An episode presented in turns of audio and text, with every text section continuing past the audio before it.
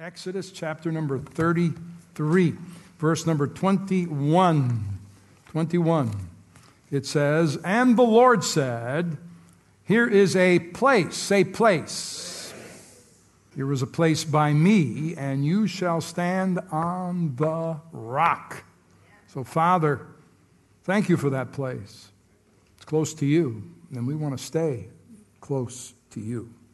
Thanks for the illumination that the Holy Spirit brings to us and helps us to see those things that you have planned for us, that helps us drill a little deeper to know the meaning of your word and application to our lives, because your word is truth, your word is transformational, your word lives, it's quick and powerful.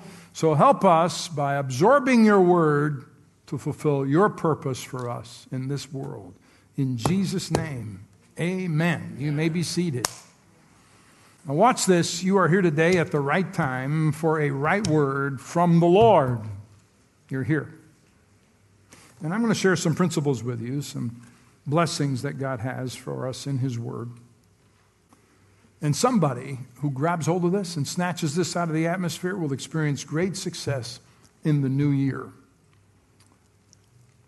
The word that I'm sharing today is at the right time, at the right place. And when I speak about these principles, God's going to create a climate for you for these to manifest and for you to live in them and live them out. So there are three principles that God desires to activate in each of our lives. They are components that He uses to build us and to build His church. They are the correct connections, the correct place, the correct plan to achieve His perfect will. And walking in His will is what we should be doing. These belong to us, His church. They have been given to us by God Himself. I want to talk first of all about the correct connections. When God desires to bless your life, He sends a person. And when God, listen, when God desires to bless you in sending that person, that person will bring with him or her those elements that you need to fulfill your purpose. When the devil wants to trip you up and set you back, he sends a person for the purpose of derailing you, getting you away from what God wants for you. So, either way, there will be a person sent in your direction. And remember, principalities use personalities. That's why you must stay in an attitude of communion with the Holy Spirit to have 2020 discernment in the Spirit. So, watch this. Therefore, from now on, Paul wrote, we regard no one according to the flesh that became very discerning who he dealt business with and built relationships with. In Romans, he said, For those who live according to the flesh set their minds on the things of the flesh, but those who live according to the Spirit, the things of the Spirit. In other words, there are flesh oriented people, there are spirit oriented people. You need the gift of discernment to make the distinction. Everyone who comes into your life doesn't just bring to you physicality, they bring a spirit. And it doesn't take long to discern if a person has a good, submitted, tender hearted spirit. Some who come into your life have an angry spirit. Some have a controlling spirit. Some have a perverted spirit. So when you bring people into your life, you better have revelation because you're not just bringing a person on board, you're bringing a spirit on board and you get around someone and you see and you sense their spirit, some people will impress you with their spirit. The spirit of a man is the lamp of the Lord. So know the kind of spirit someone radiates from that lamp. You will either feel good vibes or you'll sense deep negativity, a critical spirit, an argumentative spirit, a contrary spirit. And you have to discern those spirits. Because when you allow those people into your life, and into your ears, and into your brain, and into your heart, into your inner circle of connections, you didn't just bring a person, you brought a spirit. And in our world today, there are self absorbed hearts, very needy people. Okay. And it means that if there's a deficiency in your life, you'll attract the same kind of people who are just as messed up as you are. And if you're not careful, you'll marry somebody with an attitude you don't like about yourself because you're not discerning in your spirit about relationships. So you develop a walk with the Holy Spirit. So you acquire discernment about the correct connections you have to have in your life because there are flesh people and there are faith people. Amen? And flesh people will tear you down, and faith people will pick you up. Flesh people feed your fears. Faith people feed your faith. Discern are you being built up or torn down hanging around with that person? Are you more excited about what God's doing in your life, having been with them? Or you, do you feel like you need a shower because you've been contaminated? God desires to bring on board your life correct connections. When Paul needed to make a change in his life, because he was headed in the wrong direction as Saul, God sent a person. It was Ananias. And God didn't send an angel, he sent a person. And Ananias was used to assist Paul and open his eyes and get him going in the right direction.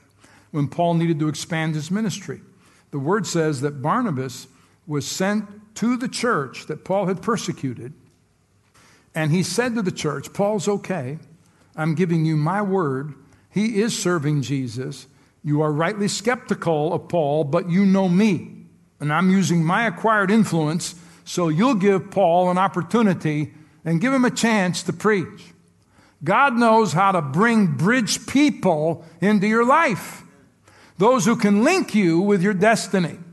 You can't get there on your own. The chasm is too great for you to get across. So God brings a bridge person into your life. And with one phone call, everything changes.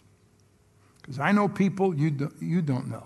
And you know people I don't know. It's amazing how God hooks things up.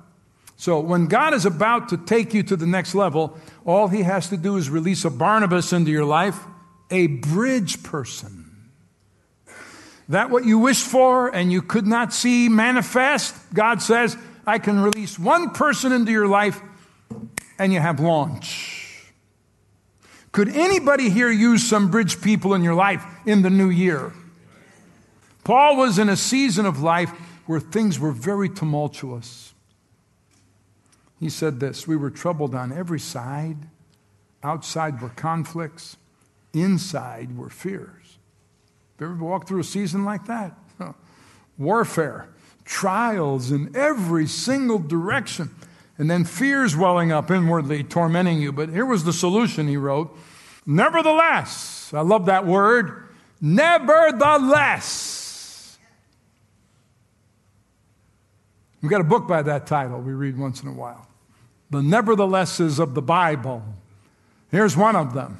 Nevertheless, God who comforts the downcast, speaking of himself, comforted us by the coming of Titus. Titus encouraged Paul in the Lord. And we all need people like that in our lives.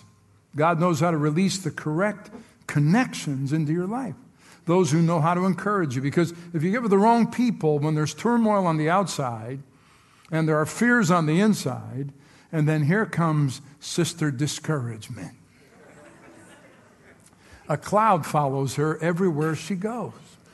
And you can see it. It just looms over her when she heads in your direction. Listen to me. She will take you further into depression.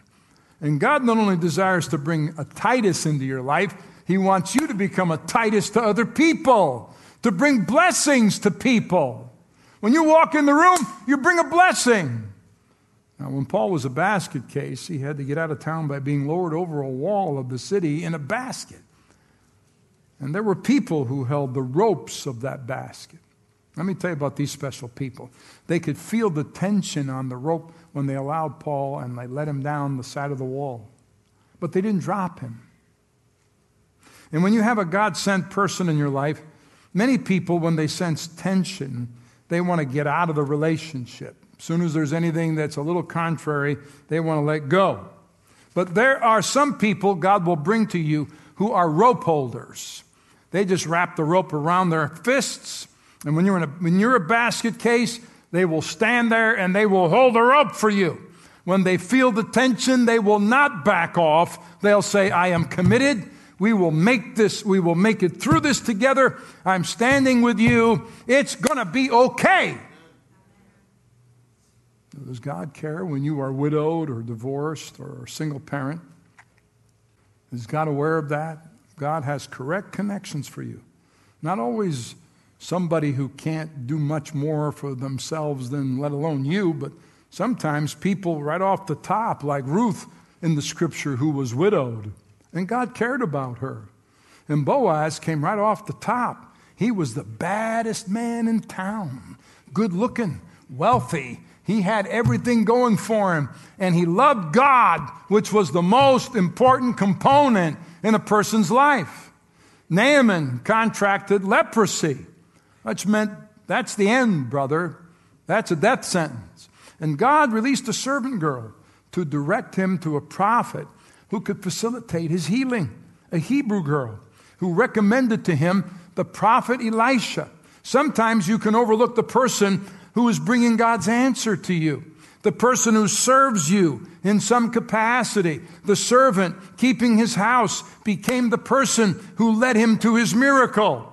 God grant us 2020 discernment to not be so addicted to your smartphone. God cannot interrupt you with his answer. Because God can use an ordinary person to get you where you need to go. Say, I receive correct connections. And when you acquire the correct connections, here's what happens Give, and it shall be given unto you. Good measure, pressed down, shaken together, running over, shall men give. Shall men.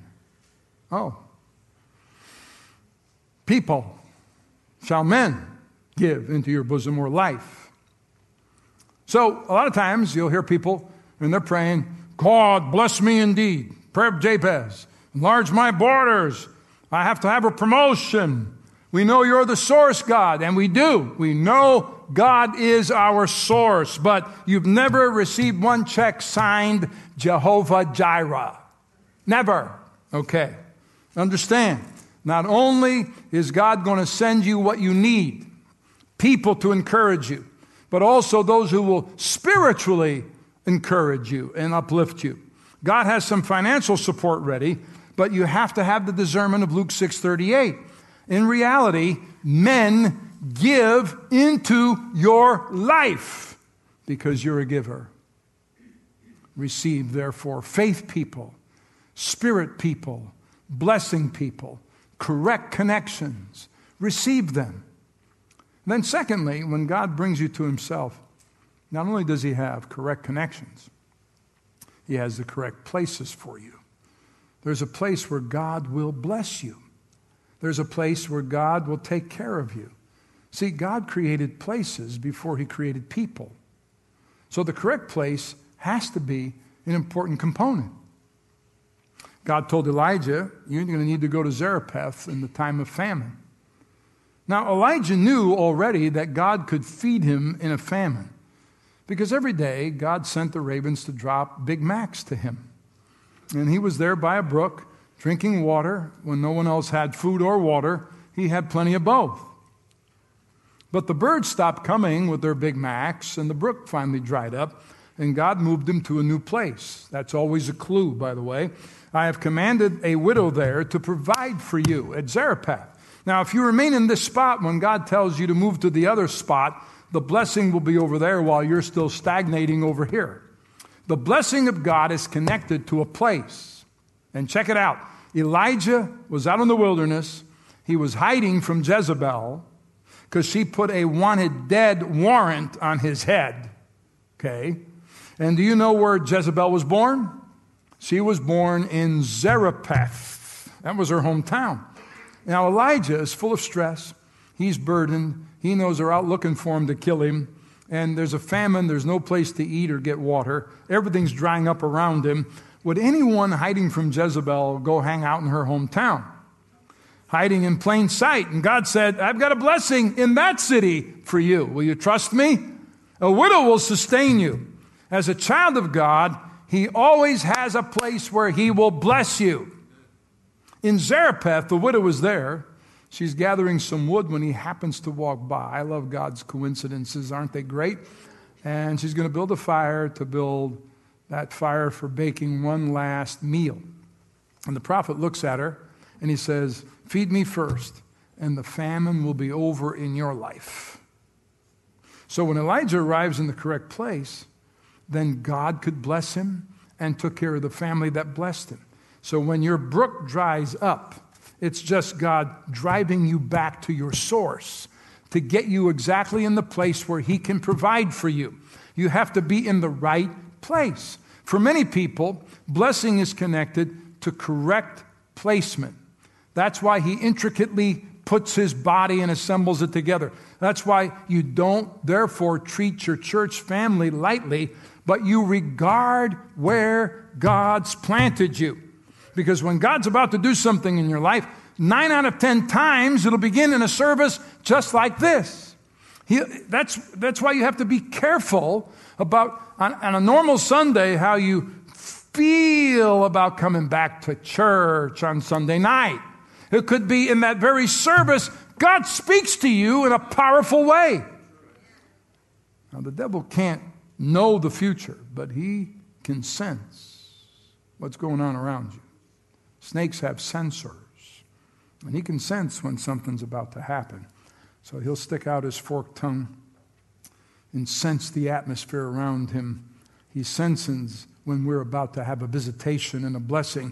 He senses when God's about to bless us. And when he senses that, he targets us to keep us in the wrong place, out of the place that God has for our blessing. Be sensitive to being rooted in the correct place. Because in the culture we're living in today, some people have location frustration. They just wander all over the place. And I just got this article on Friday, and I'm going to quote you a couple of spots in it. Individual attendance in many churches in America today is down to once or twice a month for average people or less. Because they think, I'm quoting, and that's always the, problem right there. They think regular attendance is I get there when I can. That's how they interpret regular attendance. I get there when I can. So it says everyone's trying to attract new people and hold on to them and make disciples, but today People are seekers and shoppers looking for a temporary experience of worship, not a long term commitment. Well, let me just explain to you. In the world we're living in today, you better have a long term commitment. You better know who your family is. You better be plugged in because as all hell breaks loose in this culture, you better have a place that's on a rock whereby you stand. Amen. And this is not self serving. Time is too short for political correctness any longer from pulpits. You're in a spirit filled, spirit directed church. If you don't have one, get planted in one and start ministering in one and start using what God's gifted you to do. If this is your church, be planted in it, participatory and unmovable. Because that's how God's designed his church.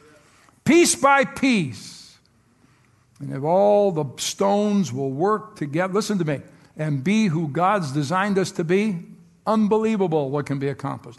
But when you have location frustration and you roll around like a rolling stone, yeah. Bethel means house of God.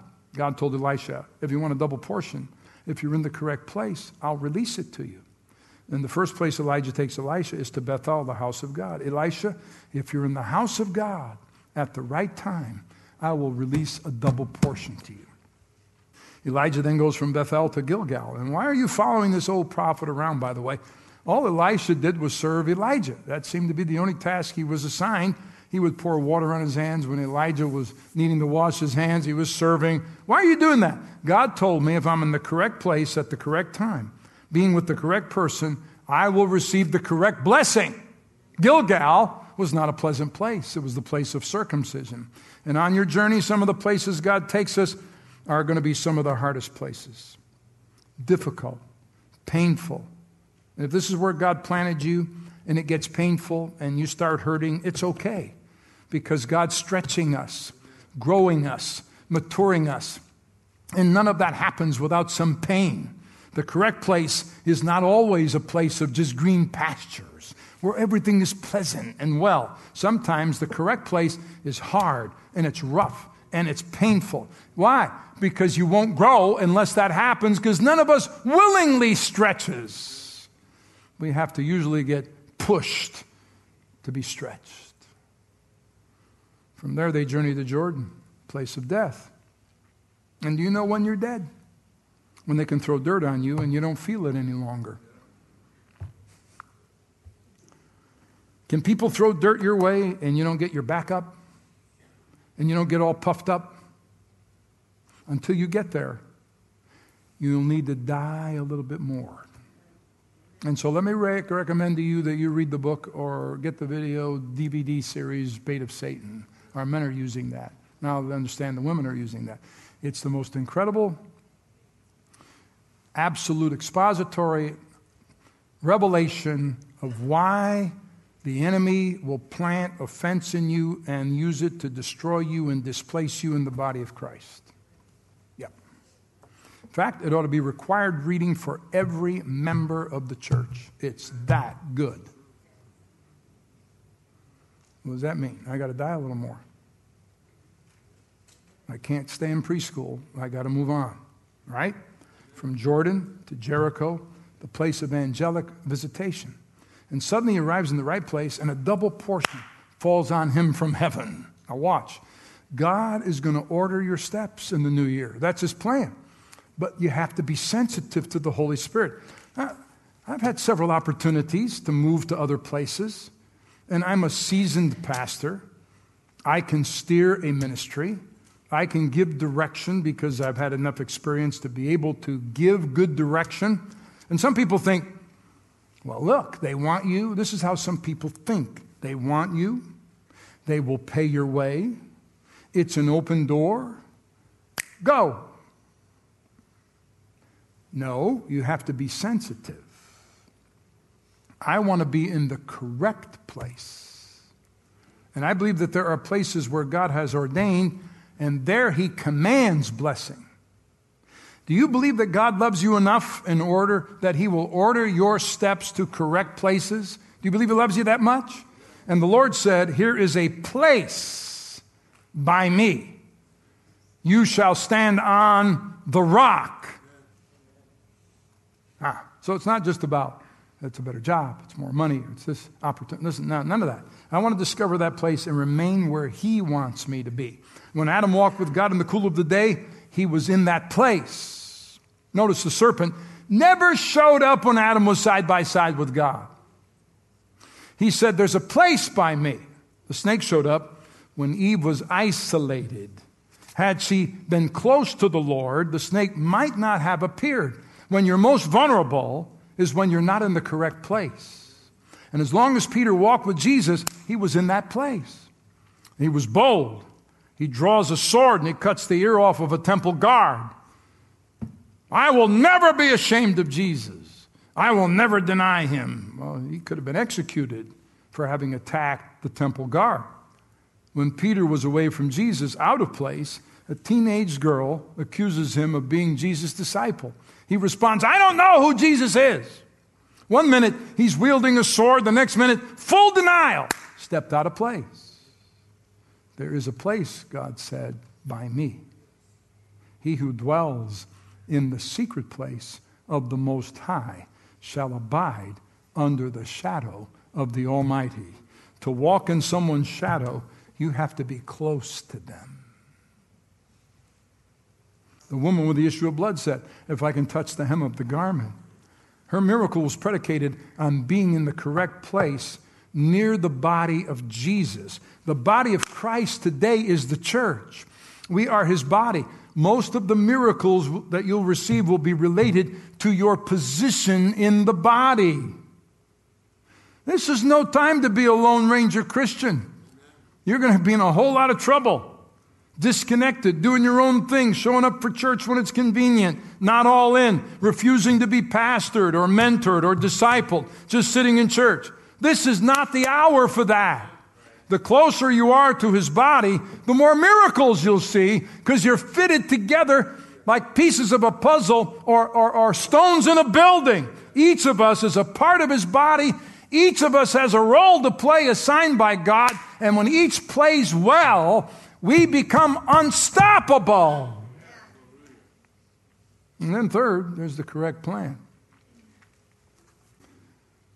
For I know the, the what? Oh, I have for you, says the Lord. They are, and not for disaster, to give you a future and a hope. If you learn something about God today, learn this He plans. God says, You are not here by accident. I have a plan. I have planned out your life. Plans to prosper you, not to harm you. Hmm. Plans to give you a hope and a future. Are you listening? There is a correct plan. All kinds of plans you can look at, but there's a correct plan. One idea from God can change your life because there are good ideas and there are God ideas. We need the Father to release God ideas to us in this new year, not just good ideas. He gave Edison a plan, we have lights. He gave the Wright brothers a plan, we can fly to any corner of the world. Hmm. And my God has not run out of ideas, and He has a plan for your life. And anytime you ask God for a miracle, often He'll give you back a plan with a set of instructions because before every miracle, first, he gives you a plan. Nowhere you can find that any other way in the scripture. Well, I need a miracle in my family. You're asking God for a plan. Joshua, you need a miracle? Here's the plan. You march around Jericho six days. You stay quiet. No one says a word. On the seventh day, you march around Jericho seven times. And then the trumpets blast and the shout of the people, they open their mouths, and the walls will fall. Noah, your family needs salvation. Build an ark. And God gave Noah the specific dimensions to build the ark with a window on the top. You appreciated that window if you're on that ark with all those animals for 40 days and nights. That was an important window. Yeah. Naaman, go dip seven times in the Jordan River. I don't like that river, it's dirty. Seven times in the Jordan. You ask for a miracle, I'm giving you a specific set of instructions. We just want God to do miracles. We'll just sit here and God, you're just going to do a miracle while I sit here and receive it from you. God will never do a miracle without giving you a set of instructions and a plan. He said, I know the plans I have for you. So if you ask God for a miracle, expect a set of instructions. It becomes very imperative to understand the plan that God has and what a planner He is. Isaiah 45, 1 through 5. God writes a memo to King Cyrus, yet unborn. A memo to a king who won't be born for 150 years. 150 years from now, he'll read this. And he said, Your name will be Cyrus. You'll be a king. And I'm going to be sure you get this memo 150 years from now. Amazing. it's called a plan for your life. In Luke 1, God tells Elizabeth that your son is to have a specific name and what his assignment is to be. Do not call him Zacharias, you are to call him John. In his assignment, he will come in the spirit of Elijah. God had planned his whole life. Samson, before he was born, God visited his mother and said to her, He will be a great deliverer. You are to raise him keeping these vows no wine, no haircuts, and never to touch anything dead. And God had a plan for, for Samson before he was ever born. The reason you're engaged in spiritual battles, the devil, the enemy, seeks to pull you out of God's plan. And just accept another one that seems to be an okay, good plan. God has a plan for your life. The most powerful king in all of the Old Testament, the most revered, Had to be David, right? No. Solomon, of course. He certainly had the reputation of being the wealthiest who ever lived. Nope. It was Hezekiah. 2 Kings 18. He trusted in the Lord God of Israel, so that after him was none like him among all the kings of Judah, nor who were before him. Wow. Amazing. How about Jeremiah? Before I formed you in the womb, I knew you. Before you were born, I sanctified you. I ordained you a prophet to the nations. There's a plan for everybody's life. Well, God doesn't have a plan for me because I was an accident. My parents didn't want me. No child is born without God giving life to that seed. And that's why abortion is wrong. You can debate this until the sun sets. Abortion is wrong because no child is born without God giving life to that seed. God has a plan for every person he brings into the world. Well, Pastor, I was born out of wedlock. No matter. God has a plan for you. You were in God before you were conceived. As much as I love my mother and respect and honor her for the life she lived, I didn't come from her. I came through my mother. I came from God. My assignment is not messed up because of who I came through, because I came from God. So, what can hell do to me concerning my past? If you want to talk about past, let's go into the courts of heaven where God says, I am fearfully and wonderfully constructed by Him. So my past did not start with my family. It started with my creator, my God. And hell has nothing to do with me because God can make all things work together for good to them who love the Lord and are called according to his purpose. His plans are good for me, not evil. Amen? No weapon formed against you prospers. Divorce bankruptcy, setbacks, failures in your past. No weapon. His plan prevails. You are here on purpose for a purpose. God is prophesying here in this next passage about a king 374 years before that king is born. And behold, a man, a man of God, went from Judah as a prophet to Bethel. By the word of the Lord, God sent him there. And Jeroboam stood by the altar to burn incense. Then the prophet cried out against the altar by the word of the Lord and said, O altar, altar, thus says the Lord, behold, a child, Josiah by name, shall be born to the house of David. And on you he shall sacrifice the priests of the high places who burn incense on you. So the prophet is saying, this king yet to be born is going to put to death all the false prophets who brought demons into the worship of Israel and men's bones shall be burned on you, on this altar. And he gave a sign the same day, and he said, This is a sign which the Lord has spoken. Surely the altar shall split apart, and the ashes on it shall be poured out. And Just a couple verses later, it says, And the altar split, and the ashes fell out. God split the altar. Now, 374 years before he's born, God saw demon worship, idol worship enter into the nation of Israel. But God is a planner. He's been planning the marriage supper of the Lamb for over 2,000 years. And by the way, he is a detailed planner. And nothing is ever done on a whim. Nothing. So, 374 years before his parents existed, God names Josiah to lead Israel to a spiritual renewal. Wow. Now, Josiah had a wicked father, Rehoboam, who sacrificed and burned children in fire because he became a demon worshiper. And Josiah becomes now the successor to his father and king of Israel at eight years of age. That's scary. Free gummy bears for everybody. I mean, eight years old. Josiah couldn't sleep one night, so he calls the scribes to come and read him some ancient history. That would be the scripture. And while they read, the king screams aloud as he hears that 374 years prior, a prophet who was standing by an altar back in Israel had predicted the end of idol worship in Israel through a king named Josiah.